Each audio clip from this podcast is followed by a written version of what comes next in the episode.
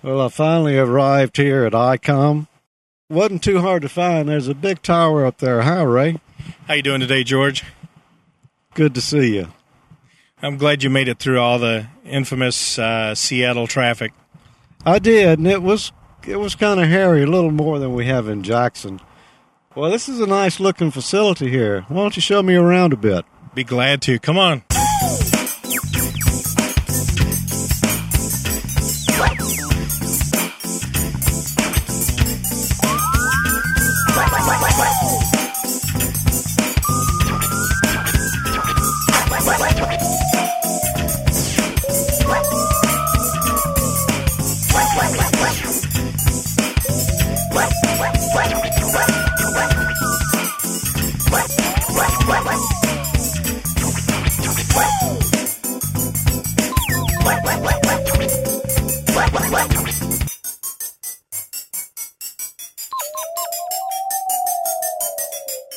So here we are right here, and I guess that's our buddies up in Canada above us. Yes, sir. The ICOM Canada, and you started out somewhere about right in here yesterday morning. Yeah. Well, what we're showing here is the different ICOM subsidiaries or ICOM branches. We've got ICOM Brazil, UK, Germany, France, locations in China, as well as our global headquarters in Osaka, Japan. Got them down under too, ICOM Australia as well as ICOM New Zealand. So a vast array of locations. N7IH, the home of ICOM America. Let's take a look around. As we step through the front door, we notice there's three operator positions here in the ham shack, featuring both current and vintage ICOM gear. As we're celebrating our 50th anniversary this year, the corner of the ham shack, right when you walk in, is a tribute to Mr. Inoue. Uh, Mr. Inoue is the founder of ICOM, JA3FA, lifetime membership award for ARRL, as well as this beautiful article from the 2001 August issue of CQ magazine. Some of these rigs in here I'm not really familiar with, so I asked Ray here to step in and tell us a little bit about them. Well, in each one of our operating positions, we've got a historical piece that ICOM uh, made famous with, and then uh, the current model for it. This particular corner is our VHF UHF, the IC970, which is a VHF UHF all mode radio. One of the cool things about it, with how big the radio itself is, it would fit into a 19 inch rack. But not only that, internally, there were optional modules you could buy for it. There's an optional 1.2 gig, a 2.4 gig for satellite operation, and then a wideband receiver back in the early days of wideband re- commercial receiver. Very nice amber display on it. I mean, all the knobs controls everything right there in your face. So for easy operation and uh, definitely one of those radios that everybody dreamed about having. Down below that is the 9100. George, I think you did a nice video on that not too long ago. But the 9100 is HF 6 meter, 2 meter, 440. Just like the predecessor, the 970, it is expandable with a 1.2 gig module. Now, the 9100 is all modes, so that means it includes D Star, right? Yes, sir. There's an optional D Star module you can install in it. The, the way our ham shack is set up is we've got three operating contest points. Right now, the the VHF UHF is not functional. All we have right now is just a vertical. Uh, we've got our great Heil N7IH microphone. Thank you, Bob. And by the time we have everything fully outfitted over here, we'll have satellite antennas, which during my tour with you earlier, George, are sitting in one of the garages around here. But nice Azel type rotor to control it, as well as a Innova. Along with some of the historical pieces, we have the, the head unit for the 4KL. We don't have the body any longer, but just to give you an idea, back in the late 80s, everything was large. There was a matching speaker as well as a matching head to go along with the 781, the 970. Everything at that time was designed around a 19 inch console, so everybody was building these beautiful desks with the uh, rack mount type radios. The 4KL was a one kilowatt amplifier. We get a lot of questions with the US being one and a half kW. Why do we top out at one kW? Not everybody has a legal limit of 1500 watts. Uh, globally, the most common power is 1 kW. So the 4KL was a very nice solid state uh, 1 kW amplifier. Everything right on the front panel, able to see. You've got your bands that you can operate on. This particular one required a, an extensive modification to put it on 10 meters. But everything at the touch of a button on the front here, whether it's your current, your SWR, your voltages, temp protection, power out for your second meter. It also had an antenna tuner and our current model, the, the PW1, is the same way. You've got power supply, amplifier, and antenna tuner in one box with a remote head. So there's antenna tuners in these amps already. Yes, sir. Pretty much a three to one SWR below. I mean, honestly, with today's antenna technology, anything higher than a three to one is you're not going to get a whole lot of power out, and there's a lot of lost RF that's generated into energy because of it. So you're heating up some baluns if you don't have a real good load. Well, at this operator position, of course, I recognize the IC 7700 right here. That's my rig. But what are these other pieces you've got? The one that we're showing here is the 765. It wasn't the originator of the single receive HF contest type station. That one was actually the 761. Unfortunately, we didn't have one of those, but the 765, I know a lot of contesters that have these out there or at one time had them in their shack. This is a 150 watt base station, internal power supply, internal antenna tuner, IF shift, and able to quickly navigate to the different bands by using the band stack register. Along next to that are two matching base station speakers.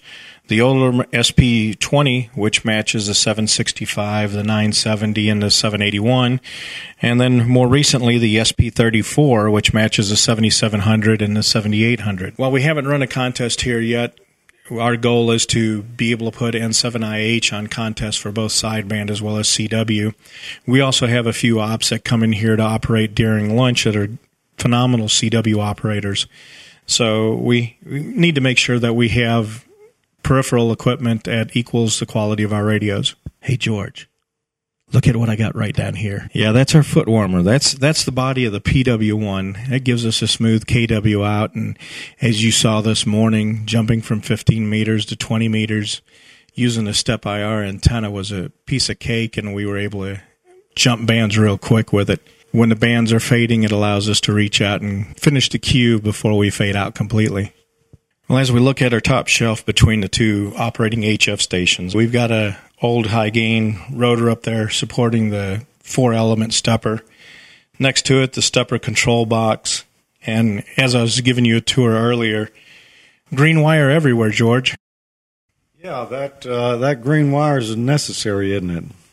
At least for here, it is. Uh, there's all kinds of theories on grounding, but the the installation by our ICOM America Systems team was phenomenal. Everything is grounded uh, one common grounding point from the tower, even though it's in the back of the building.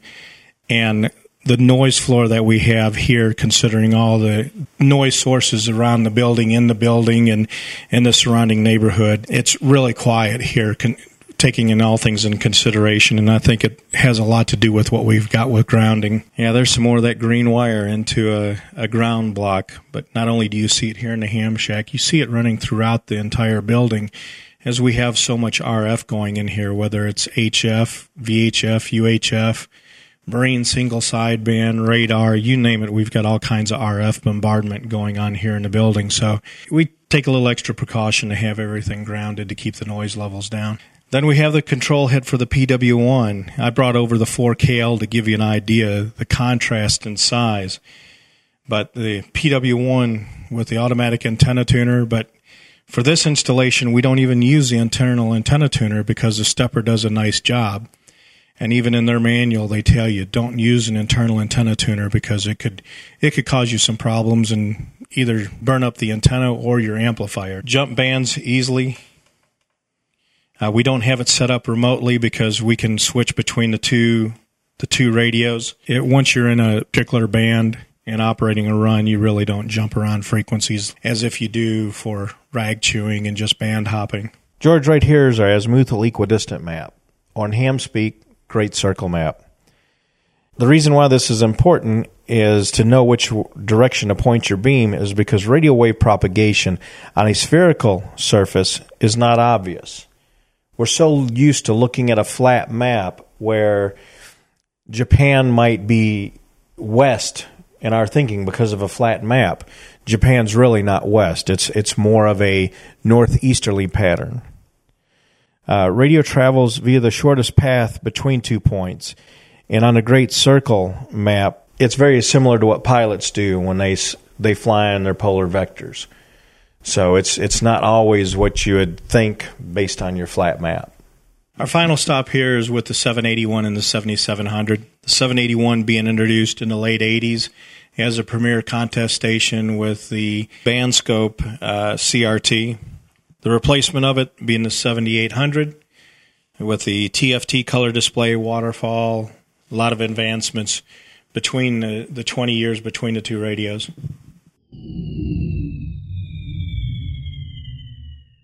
This is the historical area of the ICOM facility, and as the word implies, there's a lot of history in here in all these great radios they've made over the years. Let's go back and look at some of the early ones.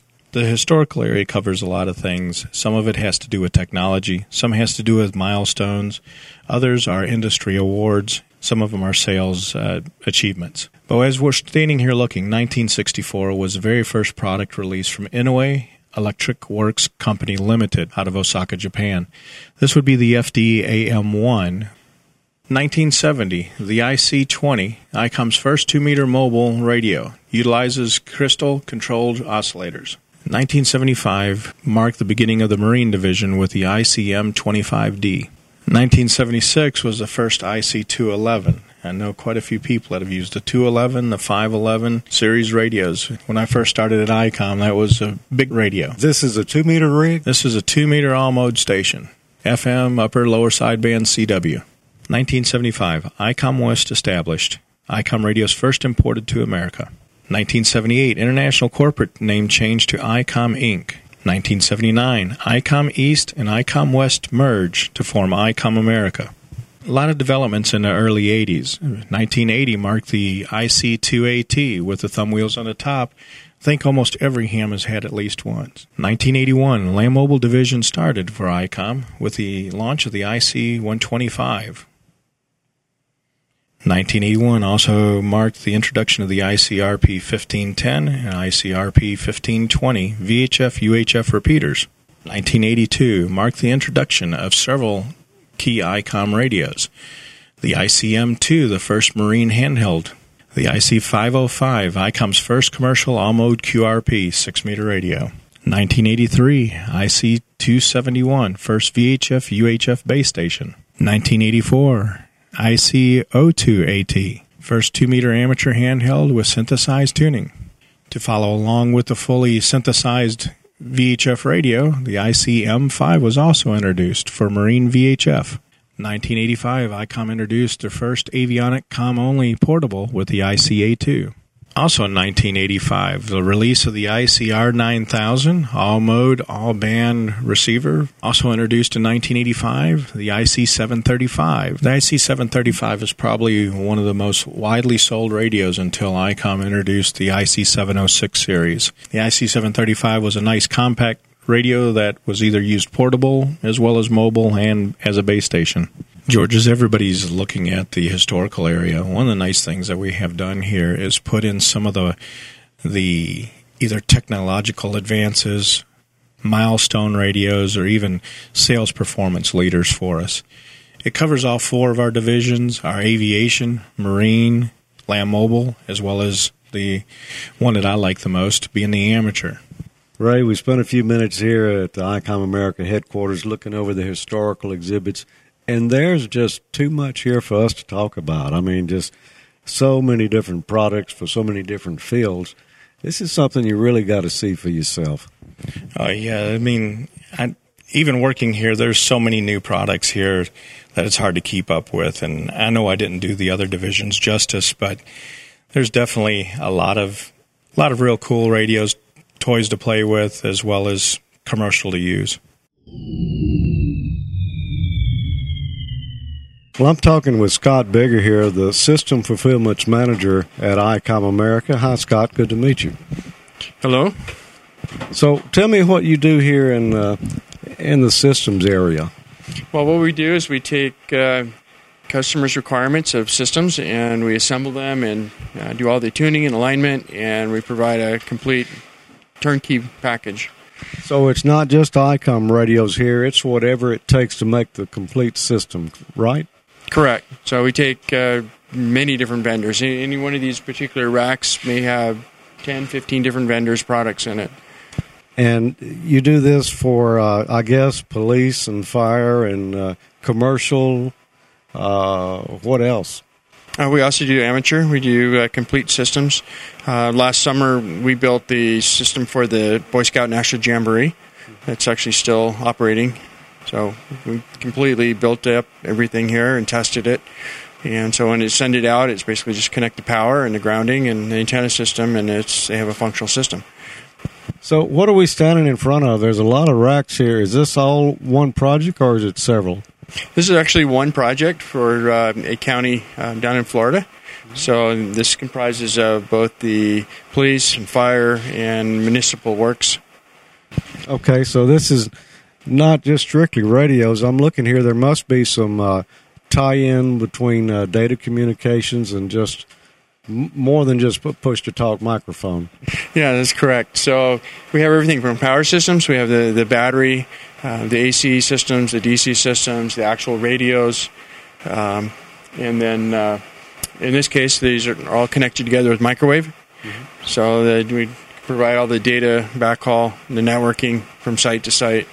So it all starts in the design phase. So as you can see here, this is actually was laid out well before we even began building the project. So we we uh, create it in Visio and, and get an idea of what it's supposed to look like, and then uh, the team that's actually assembling it will will know how to lay it out. So, so what's this in the top here? Those are actually RF amplifiers. So those are 100 watt amplifiers. So we drive them uh, at low low power. So the ICOM radio is just kind of loafing along at a, a low low output power, and uh, we develop the full 100 watt output from that. And this is an ICOM uh, radio or repeater. Correct. It's actually a repeater. Um, this is does both our analog and our digital formats. So and then we have it tied into, um, uh, in this case, an Avtec console. So there'd be a dispatch operator sitting at a console remotely, and it's all controlled over IP. And this is your switch, I guess, that ties everything together. Yeah, that's correct. What are these down here? This is actually our hub site. There's our main central site, and uh, so these are actually the microwave radios. So there's actually six different sites that all project out from this one. So each one of these is a, a microwave shot to an, another location. These are, are more ICOM uh, radios, repeaters? Yeah, correct. It, it, these are all being operated in the digital mode. So there's actually four different subsystems that are in this overall system. And then below that, we have our uh, DC distribution. We have a 140 amp power supply that is then run into this IP controlled distribution panel. So then all of the equipment here is powered off this one panel.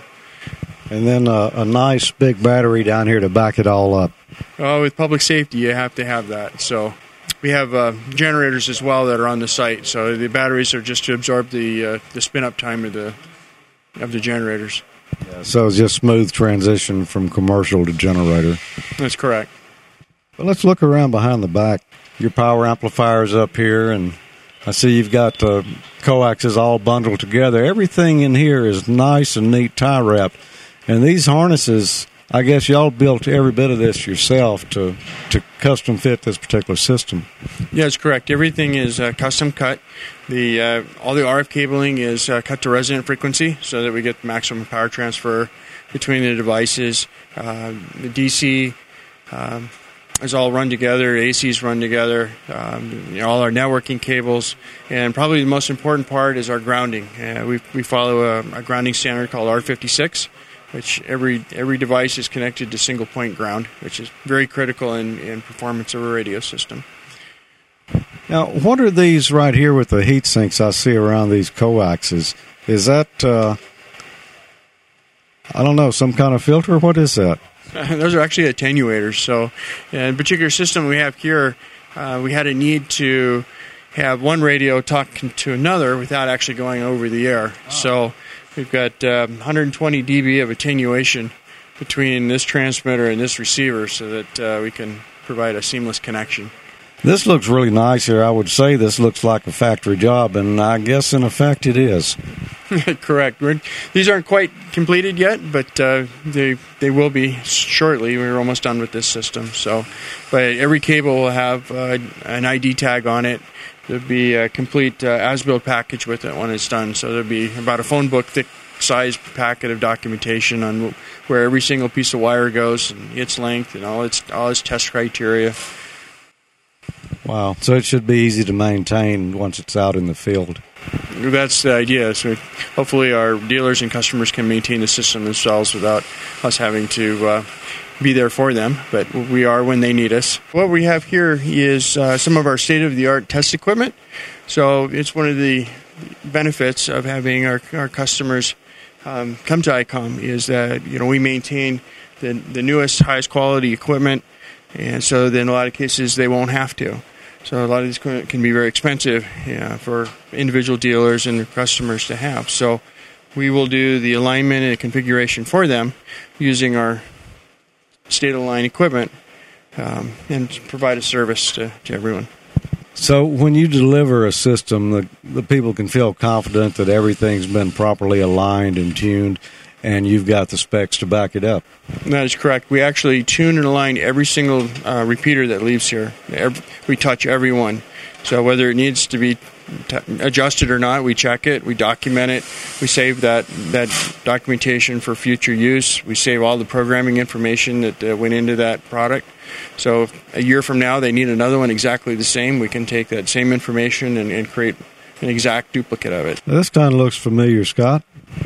Well, this is actually a transmit combiner and a receive multicoupler. So, uh, in a case that a site that has multiple transmitters, uh, we're able to bring all those transmitters together in uh, this type of filtering to have a single transmit antenna. So we follow the same thing where everything's pre-documented uh, ahead of time, uh, designs all laid out, and then uh, you know it's assembled and built. And then we'll also provide all the documentation of the sweeps and everything else when it's when it's done as part of our as build. So they don't have to worry about making it work themselves. It's going to work when it gets there. Yeah, correct. We try to have everything ready, so they just have to take it off the shipping container and bolt it down and plug it in, and they should have a working system. Well, I know a lot of cases, uh, other duplexers and filters and such are really uh, kind of where a repeater system falls down if people don't touch it just right. Well, yeah, it's quite an art form. You know, the guy, the guys here, uh, our technicians here, you know, tune thousands of them, so they have the experience to get it right. Scott, tell us what's going on right here. Well, in this case, we're doing some custom work for one of our customers, and um, actually taking uh, making custom front faceplates uh, for the for the radios.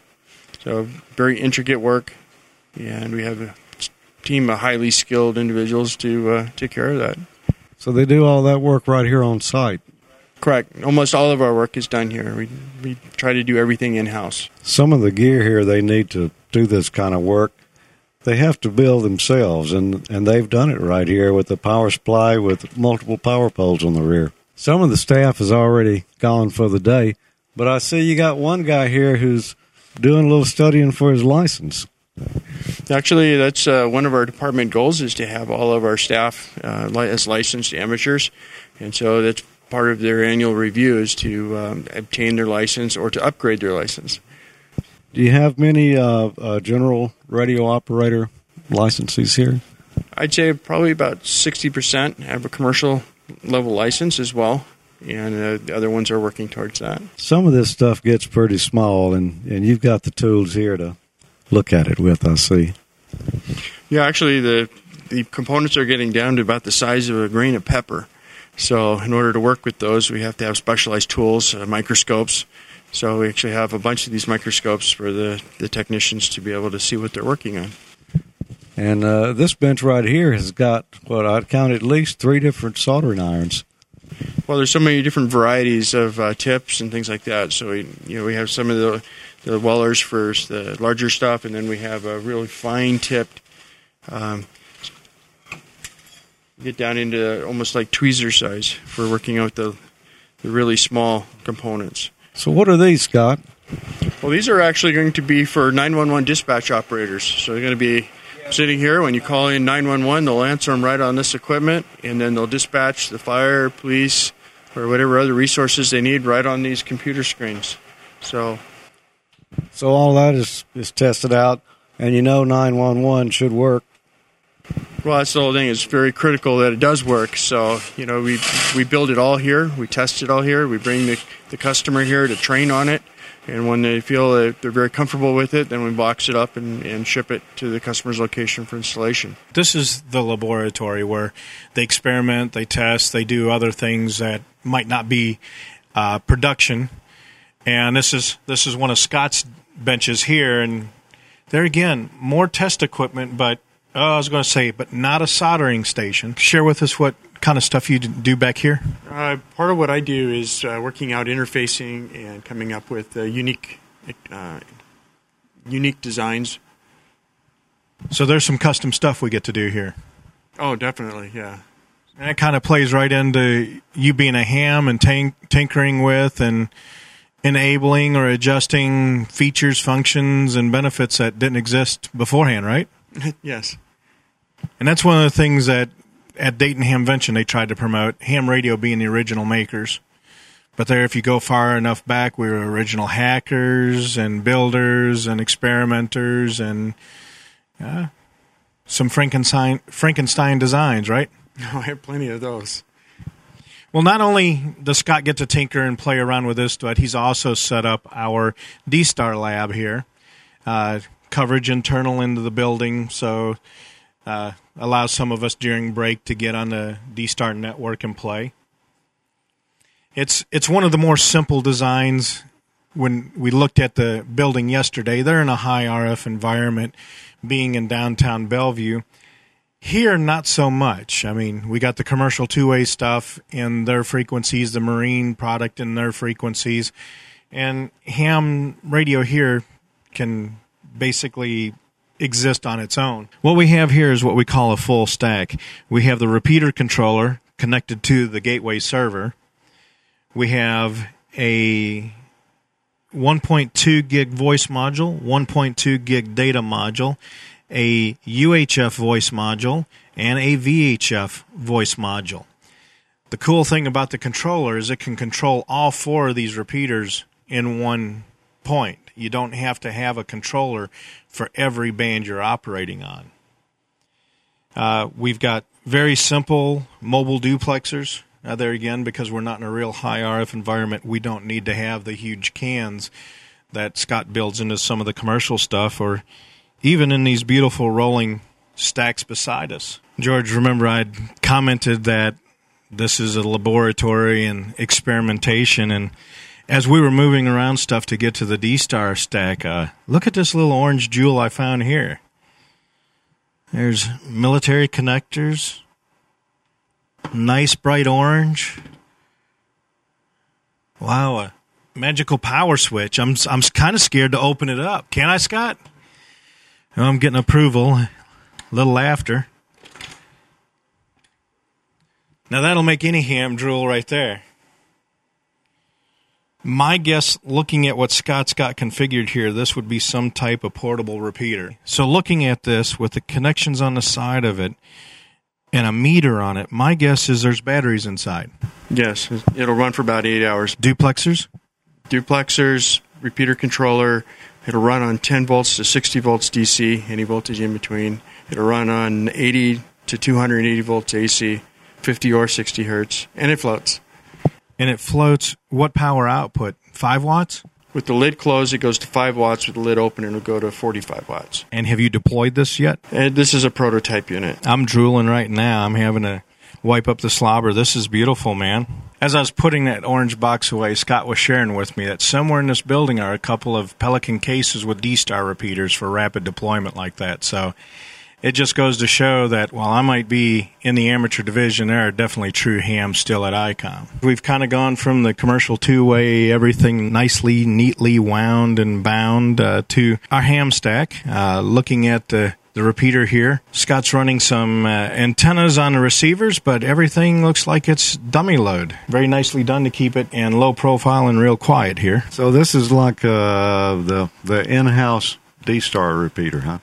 This this is one of several of them here. Service department's got a couple of them that they can play around with. Uh, if we have a controller or an RF module to come back, that we can test it and see if we can reproduce what what they're seeing. Uh, one of the biggest things is just anomalies in local sites. That seems to be the biggest thing. We'd had a couple of clubs that said that they could not hit the repeater, and lo and behold, it was a couple of frequencies mixing that ended up putting a huge signal down the antenna. Contacted a couple of the, the radio operators. One of them actually was an FM radio station that had a spur that was pretty annoying. But man, those guys were right on top of it the next day, nulled it out, and everything was clean. But looking on the back side of it, uh, the controller, as you can see, the controller carries the, the power lines. Uh, RJ45 with Cat6 cables to each one of the RF modules for control. The 10 gig backbone, which uh, we didn't bring into the US because there's actually more economical solutions now with 5.9 gig uh, Wi Fi, and then the master power control. One of the nice things that this controller does is allow the operator to crossband repeat just by their settings of the call signs. So you could come in on two meters and come out on either 440 voice or 1.2 gig voice, depending on how you configure the call signs. Makes it a very nice, clean installation in cases, fans running like crazy, keeping everything cool. Scott, we really appreciate you talking with us today and showing us a little bit about what ICOM Systems is about. You know, a lot of us amateurs, we only think of ICOM being into ham radio, but it looks like you do a lot more than that. No, we do a lot of things. We do marine, aviation, amateur, land mobile, uh, real high emphasis on public safety. But uh, I really enjoy making the amateur systems. Uh, we've actually made quite a few of them, uh, the D Star. So it's really uh, enjoyable to be able to use them. So uh, the system that we built over the summer, I, I traveled, um, I was in Germany, and I was able to actually communicate on a D Star system from there to the one we had built here. So it was a, it was very eventful. Well, George, we've had a couple busy days, haven't we? Yeah, we've had a couple of busy days, and it's not over yet. We got uh, Ham Nation in just a little while here. Yeah, we do. And before we get rolling for Ham Nation, uh, as we were putting everything together, I mean, we run out of time to get things happen. And one of the things that did not happen was putting a D Star board in the 9100. Well, how are we going to check in the net tonight? Well, we're not going to be able to unless we take one of these and a couple of these.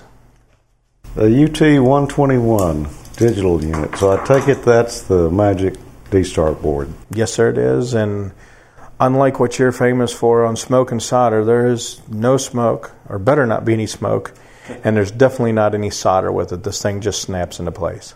Well, if there is smoke, we're in the right place to take care of that. Yeah, but everybody goes home in a few out in a few minutes, so but we'll be in the net tonight. Okay. Well, let's put the thing in there. All right. Well, unlike our service department, we have manual screwdrivers. They have those nice electric ones. So the auto torque and. You still remember how to use one of these? You got a license, don't you? Yes, sir. I do. I do. So the hardest part of it is to take all the covers out. And last night you shot that on the 7000 and with Kurt, and he talked about shielding and grounding. Right. Well, there's a case inside of a case on this one. So there's a lot of screws to take out. So to help everybody enjoy this, I hope that in editing you'll make it go qu- much quicker. Well, I'll get you started, Ray. I'll do step one. Excellent. Now, this is not one of those procedures we say kids don't try this at home. You can do this at home. Yes, we in the owner's manual we outline everything you need to do to remove the covers, how to snap it in yourself. It is user installable.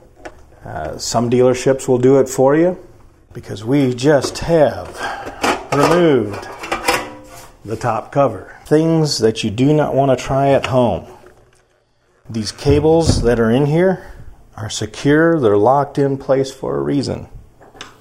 Don't tug on them, don't pull on them, don't mush them around because usually what happens in a, in a, one of these radios is the ribbon cable can easily get pinched. Open the front here. I'm going to lay the front over a little bit. Right here, it even has it labeled for you UT 121.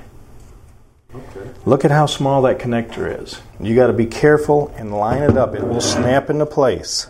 A little notice on here there is double sided sticky tape. The double sided sticky tape is to use to hold the UT 121 in place. So if you ship it or move it around, take it to field day, or put it in a vehicle for rover VHF UHF contesting, it's good to have that in there to hold it in place. I know I would not want to try to work on this board. So just to, to look at, line it up where it goes, give you an idea where you're going to put the double sided sticky tape. And I know all the, the warnings about ESD, electrostatic discharging, and and everything. I like to keep a hand on the case. Yeah, I do that too. There it goes. Nice little tick on where it sits. Do you feel it when it pops in? Yes, sir. And I'm going to just move it a little bit because. Just to wipe off any oxidation. Oxidation, yes. Because I'm, I'm not sure how old this radio is. It's been sitting in here for for a few months. It was in the other ham shack. Any of these sponges, these grounding sponges and that, while they're cool to look at, leave them where they are. Uh, we've got a ribbon cable right here with an aluminum foil on it. It's grounding it to shield. All of those are very vital. Leave them, leave them alone. And then now we start our task and watching how everything lays lays back into place, let that cable fall in.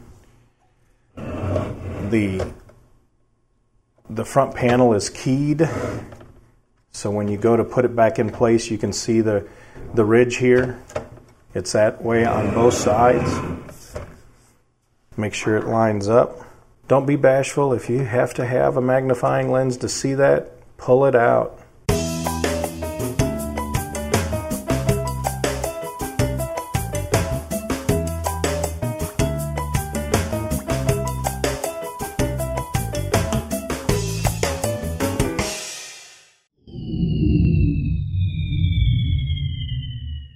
I'm talking with Jesse here in the trade shows department of ICOM.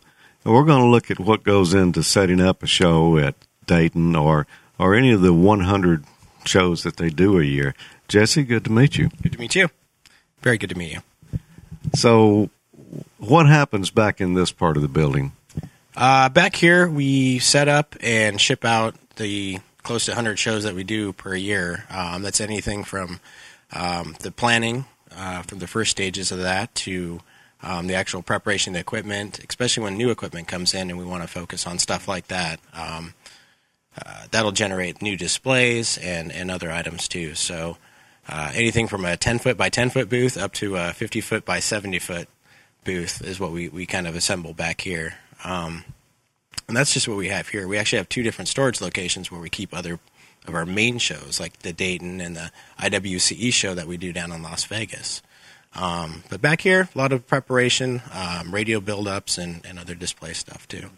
So the one that uh, we see a lot, the I guess the display that Ray takes with him that all folds out in a case. Y'all built that here? Yes, we did. Yeah, and and um, we have two case builders that uh, live out in the Whidbey Island area, and they've been just a tremendous help too with, with getting some of the major construction done on the booth. So we have Ray's big amateur cases, but in our marine division, we have three more of those cases as well. Um, we call those our ice boxes. So same concept. You open them up, and all of our radios are flush mounted inside. Um, over the years, we've done water tube designs and tanks and everything in there too, and it's a real catch for a lot of people. They get a real kick out of uh, seeing a lot of our stuff. Wow. Well, it makes a difference. I mean, uh, people attending trade shows, that's a lot of times that's your first impression of a company, and you want it to come off clean and organized, and y'all do a great job of it. Let's look around a little bit at, at what you got going here. Sounds good to me. Let's take a look. So this is a few of the radios that you take out. Uh, what all do we have here? Uh, to better help us with the organization, since ICOM is a is a big player in the radio industry, and not just for amateur radio, but marine radios. They're they're just you hear some of the stories from a lot of the people that we travel with, and, and they're really excited about the the products that we bring them. So we've got marine products, our land mobile division, amateur radios, and we have our avionics division up here. And we had to kind of keep them separated out because there's just so many so many radios and stuff. Um, a lot of the smaller 10 by 10 shows, this is where we really get in and, and do the individual packing. Um, what we've done over the years to help streamline the process of the trade shows um, to get us in and out of there a little faster, make it easier on the sales team, is start assembling a lot more kits. So a lot of these are like, uh, especially with Ray, we got our amateur radio kit, we have a small show kit, and we have um, other ones too, just to make the the presence great, uh, the equipment streamlined, and then um, just our, our, accessibility in and out of there a little bit easier too. Um, so this show, this items here, what we would pull to either uh, get into the kits or um, build to uh, support a lot of the reps that do our other um, events and shows and stuff too.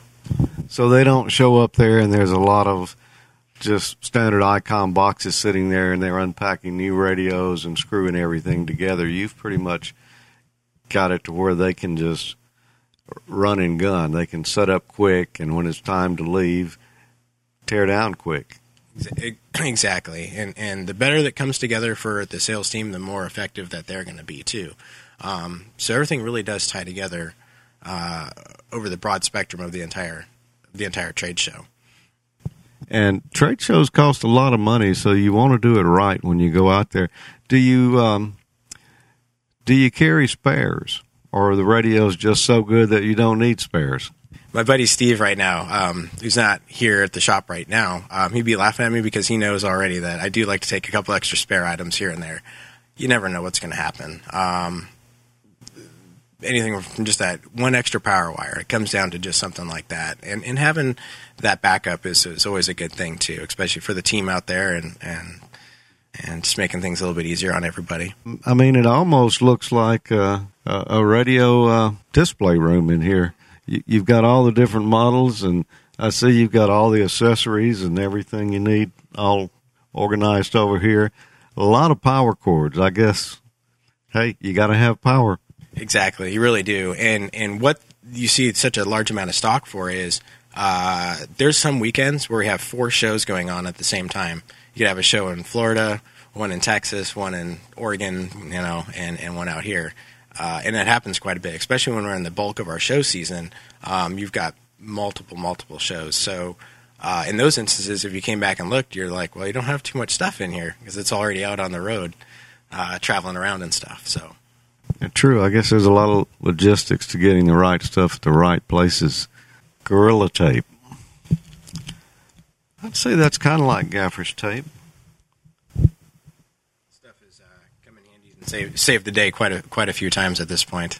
Boy, I bet it has. It's uh, all behind the scenes stuff, and hey, if you get there and something's broke, and the show's still got to go on. The show definitely still has to go on. There's no joke. Um, whatever we can do to better prepare ourselves for it, it's the best thing we can do. Uh, I see you go through quite a few tie wraps too, so you don't just uh, throw the wires behind there. You've got them all secured. Batteries. Wow. Yeah, I guess you use a lot of batteries.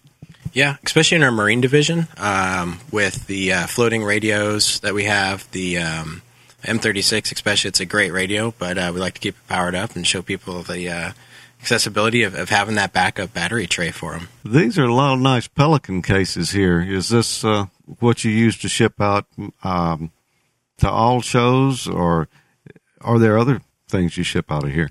We we do a large variety of shows with with the Pelican cases, and the durability and the um, availability of, of all the foam designs that you can do inside uh, completely protect our equipment. So these are the way to go for uh, for our trade shows. Other than the main kits that we do, uh, um, with the bigger cases and everything, the rest of our equipment's generally packed within these uh, these things here. What helps us out is is like I say, pre-packing other items to know that we're going to do and use quite often throughout the year. Um, makes it a little bit more efficient for us and and easier as they come back. We you know we know the equipment that's in there and, and can get it all tidied up. So leaving those alone and and and packed up here uh, make the shows flow just that much smoother as well. So you support the Boy Scouts uh, with some of this. Uh, I guess maybe DXpeditions too. Yeah, yeah. Um, we get a call in uh, from time to time to to help support those out as well. And um, Boy Scouts of America, it's been a it's been a great kit to build up and, and get those shipped out. I got one shipping out today, as a matter of fact. So we're going through that here a little bit later on. Yeah, I saw those two years ago. I think uh, you had one at Dayton. They were displaying when I guess you first set up that particular kit. Yeah, yeah, and I think it, I think it's been great. I mean, especially getting that technology out there and, and having um, the, you see that, and I mean that's that's the future of, of ham radio. So um, sparking interest in, in kids at that age, and then as they grow up and they want to you know discover that even more on their own and, and, and continue to to grow their knowledge in the technology. It's it's great. It's a great event, and I'm, I'm glad that we've been able to help out. So it's like a regular stock room in here. I mean, they've got a little bit of everything. the variation of the different equipment and um, so many battery packs and so many different chargers and supplies and everything. Uh, the labeling is key. That's really keeps our, our heads on straight back here. It makes it a little easier to go back, pick, and grab and everything. So uh, we've been trying to do our best as we've um, built these shelves um, to do that. And uh, I think we'll just kind of continue on and, and continue to progress and, and just make it easier and, and more streamlined for, for the future. So uh, this is where we support trade shows and, and other ham fests and stuff, especially the ones that we can't attend. Um, ICOM really is, is generous in, in lending out uh, uh, the literature materials and the other swag that, that kind of goes along to uh, certain shows.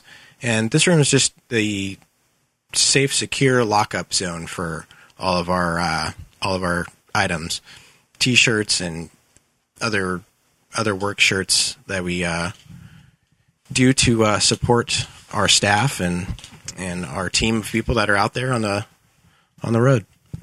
So is this a new style of ICOM hat here, or is, is this an oldie but a goodie? I'm going to go oldie but goodie. Um, some items we do such a limited production run on that really ICOM products in general, the swag that we have, it's all it's all something you want to hold on to and, and wear it proudly too. And, and that's what I really enjoy about sending items out to uh, to support Hamfest and to support um, especially the guys that are out uh, teaching the amateur classes and stuff too. Um, these items go a long ways, and I think they touch the lives of a lot of different people in, in different ways too. Um, the literature that we send out, and and just to something as small as like a little patch can can really bring a smile to somebody's face. I like to consider. I feel like sometimes it's like Santa Claus all year long. So it looks like this room is where things start to get serious. That's right. This is actually one of my favorite rooms. Um, it's the uh, garage away from home. Uh, we've got our our power equipment, our saws, our cutters, our Dremel tools. Um, but this is where the displays really take shape, and um, the actual f- final packing for the shows happens. Um, all our ship outs and stuff go out of here. Um, so we spend quite a bit of time in this room, and uh, I love it. It's it's great being able to to get really hands on with the projects and and really your hard work and then when it's out there on the show floor and it's doing its thing and people are excited about the radio or they're looking in at things um, those are the parts for me that really feel um, like really warming you know those are the good sensations so And it all starts here. It's got to be built somewhere, and uh, why not do it yourself? So you've got woodworking tools, I guess, stuff to work with plastic or or just just whatever it takes. Most of your stuff's custom built, right? Yeah, yeah. The majority of our stuff is is all custom built. Um, the uh, and like I say, so the final packing and stuff too. When you do a sweep around here, you'll see like this is the area that that all the uh, main uh, fun parts happen at. So this is how they get right to the various trade shows. Yeah, this uh, this here is a good example of something that our case builders have helped us out with in the past. So in here is our D Star display, and if you're at Dayton, um, this is this is that big D Star display that you saw in our booth. So all those great, slick, glossy ICOM literature that you see in the shows and uh, at your dealer, here's where it all comes from. If someone's interested in a particular rig, can they call or write or email and you'll ship them what they need? Yep, all of the above, as a matter of fact. Um, we try to really get our information out there and into the hands of the people that are really looking for it. Like I say, too, we, we support the other uh, amateur radio uh, community, the uh, ham classes, the uh, other ham fest and stuff that we can't attend. So a good bulk of this product will go not only to our dealers, but into the hands of individuals. Of course, with all the literature and ads that ICOM does, they need an area like this, a photo booth, to produce those quality pictures with. And I, I see they've even got a green screen back here. So these are some of the banners that, that you'll see at the bigger trade shows. Yeah, and as a matter of fact, what we what we want to do over time is as the promos and stuff, you know, because sometimes it's just one show. The graphic only really works for it that one time. Um, instead of just recycling or throwing it away, we want to recycle it by putting it back on the walls out here. So I think doing that would really kind of spruce up the area a little bit, make it not look quite like a prison, um, but uh, give people just a little smile to, to come into here when they every time they come into work. You know, you really must ship a lot of stuff out of here, and this is uh, a big big display right here. How much does something like that weigh? Uh, close to fourteen or fifteen hundred pounds. Yeah. So not a one man job to. You can do it with one, but it's a lot. Of, it's a lot easier with two. It looks like a lot of cases, but each one, especially up in this area here, is our individual kits. So as like our avionics shows come up, we have Oshkosh Air Show, which is around the end of July that we're going to be prepping for soon. Uh, we support their their ground crews with a lot of our communications equipment as well. So I have an entire pallet you know, 800 pound pallet full of radios and stuff that we do to support them. And we go through each radio individually, make sure items are charged up, nothing's broken, um, because that's going to be what the pilots are communicating with, what, what they're taxiing airplanes and stuff out with, too. So we want to make sure everything's going to be working good for them. Well, Jesse, we appreciate you talking to us and giving us a little bit of uh, insight into what goes into some of the trade shows and events that uh, ICOM exhibits at, as well as your your literature distribution here. You know, it takes a lot to keep a big company like this going, and uh, I guess they're glad to know you you've got their back. I'm I'm just glad to support ICOM. This has been a great company. This has been without a doubt the greatest job I've ever had, and having the opportunities to travel and to to talk to the people we talk to out there, especially on the show floor. Um, I take my hat off to ICOM. I think this is great. It's been best opportunity I've had, and uh, met a lot of great people from it too. One final question: Are you a ham? I am a ham. Your call sign? K E seven L Y K. Okay. Well, maybe we'll catch you on the air sometime. Definitely. Seven three. All right, seven three. Thank you. I'm in the office of Greg Hake now in the technical support department at ICOM. Greg, good to meet you. Good to meet you too. And thanks for coming by. Yeah. Tell me what goes on in technical support here. What what does this department do? Uh, technical support has a very varied role here at ICOM America. First of all, as many of the amateurs out there know, we uh, we take emails in our uh, system here and then we address those as best we can via email. Uh, we also take phone calls directly through our phone queue and answer questions that way. So, a lot of the, the daily questions and answers that an amateur radio operator might have, we will deal directly here. Uh, some of the items may require testing. We do have a, a uh, fully functional uh, test room where we can test a lot of the issues that that the uh, radio operators are having with their product. Also, so um, uh, it may take us a little time to come up with some of those answers, but we will uh, do that oftentimes. Um, obviously, we have a lot of things going on here, so many of the tests that we do uh, do have to be scheduled, but we do have the ability of, of testing radios uh, for issues that a customer might be having. If there is a problem that we see with a product that is verified, then we can go ahead and uh, detail the the method of uh, recreating the problem, and then we document it in a way and troubleshoot as best we can. And then we will meet with ICOM in Japan uh, via telephone or a television uh, conferences and try to uh, troubleshoot the issue that way. And if it has to be researched further in ICOM Japan, they will take care of that. Uh, once they've come up with a, a solution, uh, technical support will then figure out a plan of attack for for uh, solving that problem with uh, the uh, radio owners here in the United States of America. We also deal with the documentation for the products. So a lot of the, the documentation for the ICOM America products, uh, especially in the amateur realm, are, are pretty straightforward but not all of our divisions are that straightforward. For the commercial products that we do here, uh, some of the, the documentation, the procedures for programming are very specific and involve scenarios. So we redo documentations here, we translate and put it in English, and then put it in a sequence to where it's understandable to our users.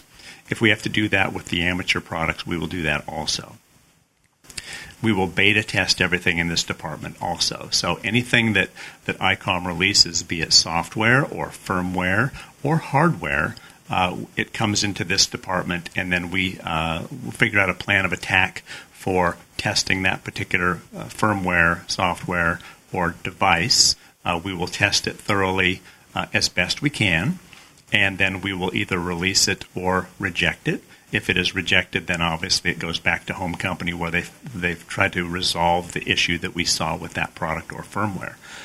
With any product, there are uh, an unbelievable amount of variables in how you can program that device or uh, what button pushing you're going to do. So it's really impossible for us to find every problem with the radio, but we will take it through a, a, a several week process whereby we test everything that we possibly can uh, to, to find any problems that might occur before we will release that software, firmware, uh, hardware, etc. Um, we are the keepers of our documentation for ICOM America also.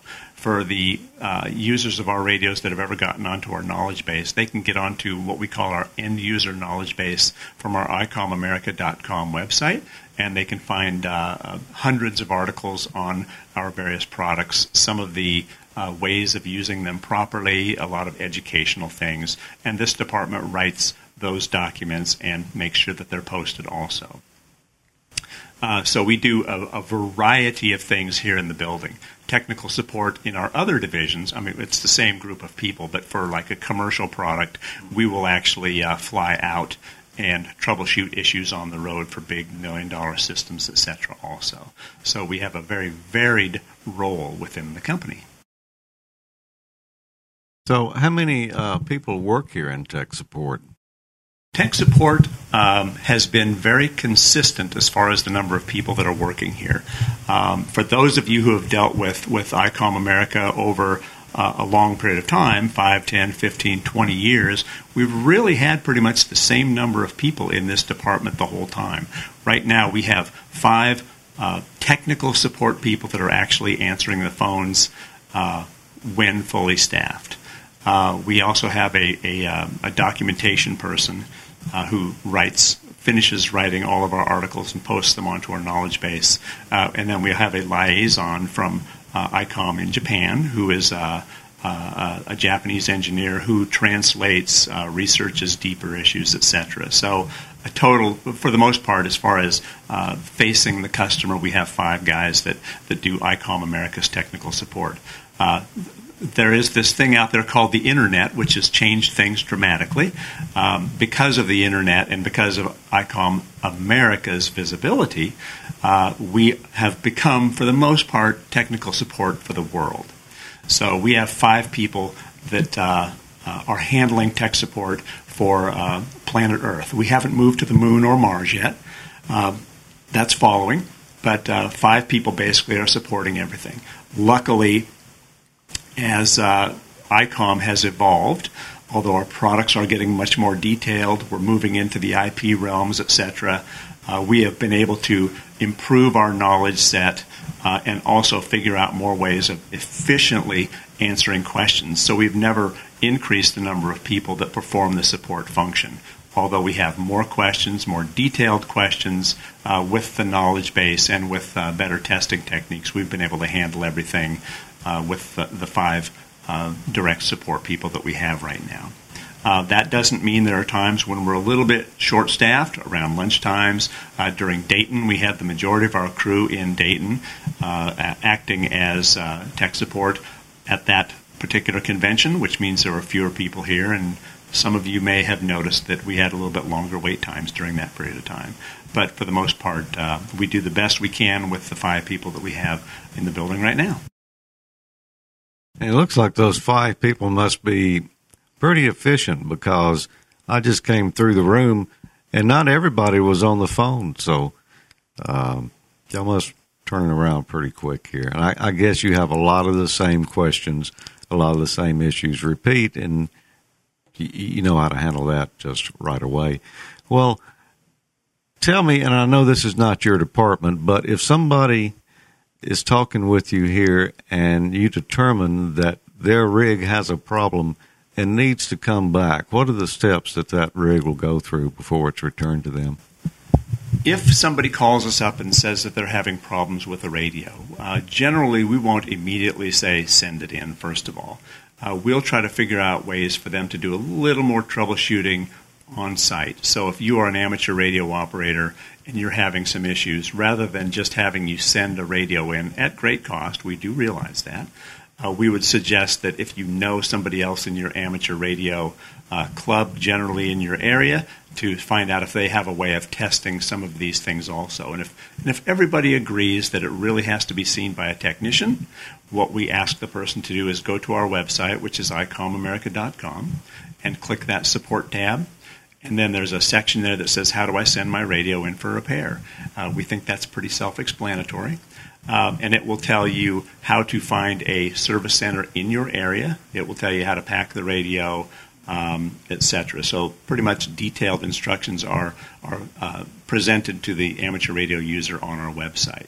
Uh, we do ask that you use the uh, search engine to find a, a, service center near you only because uh, it, it decreases shipping time overall, shipping costs, and also because if everybody attempts to send it here, then we become backlogged, and really you're going to have a longer wait time if you send your radios here if it's not the radio or if it's not the service center that you need to be sending it to. So we want you to send it to your geographically appropriate service center. All the technicians have been trained by us. Uh, they are certified by our service manager, Dwayne Black.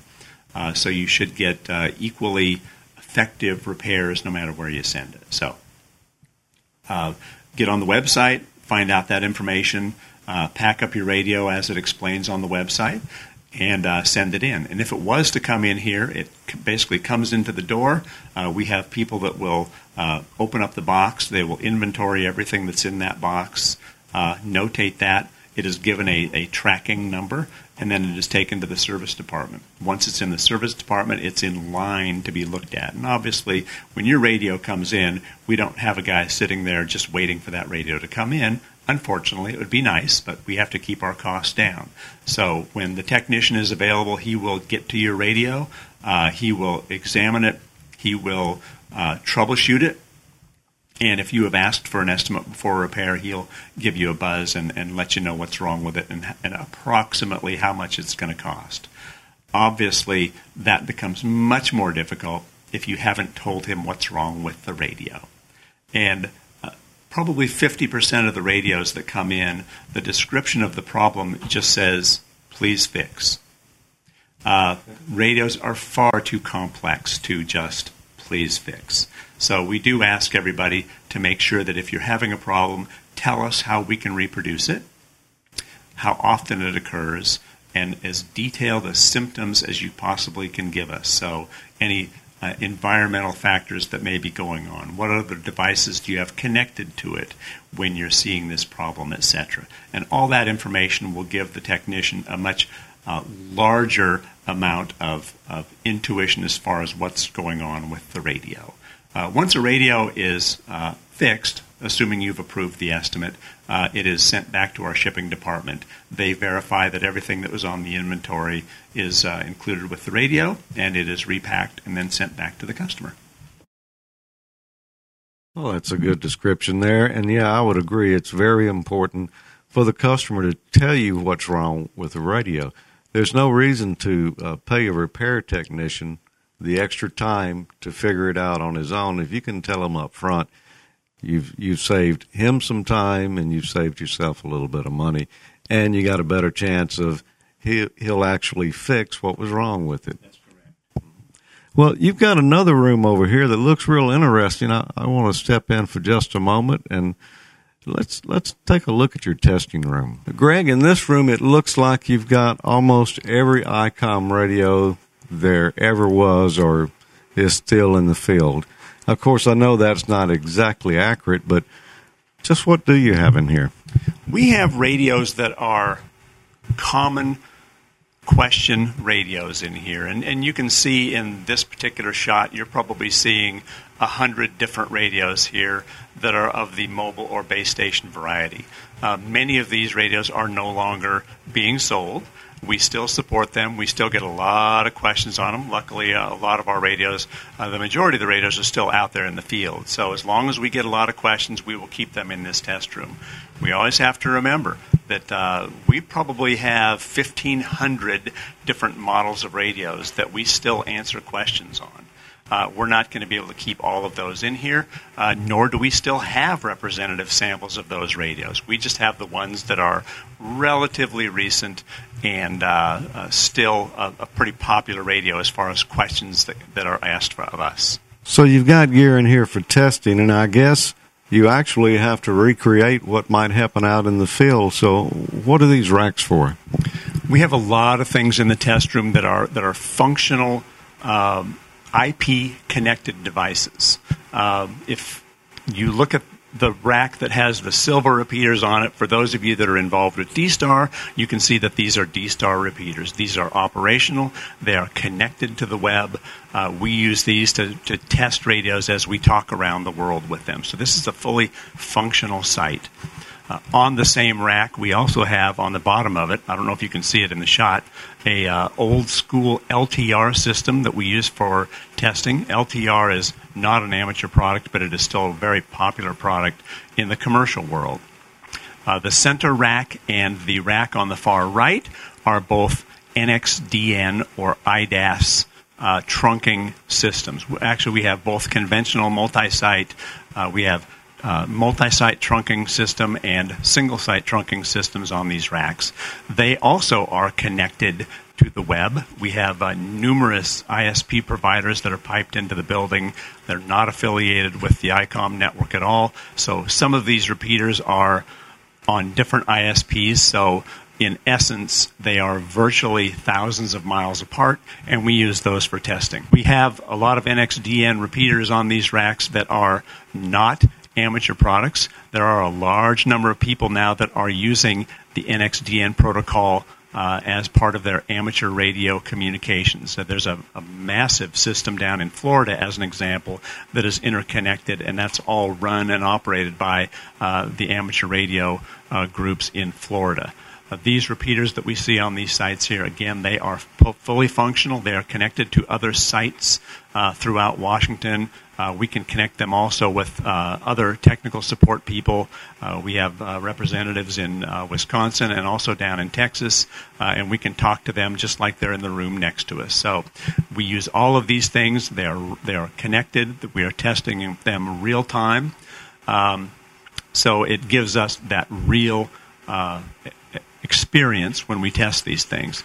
Next to the rack on the right, we have uh, uh, some of our monitoring equipment for the NXDN product, and you can see uh, one of our technical support guys, Harry Dewan, who many of you may have talked with at uh, Dayton, and he is currently setting up a system for one of our customers down in, in California.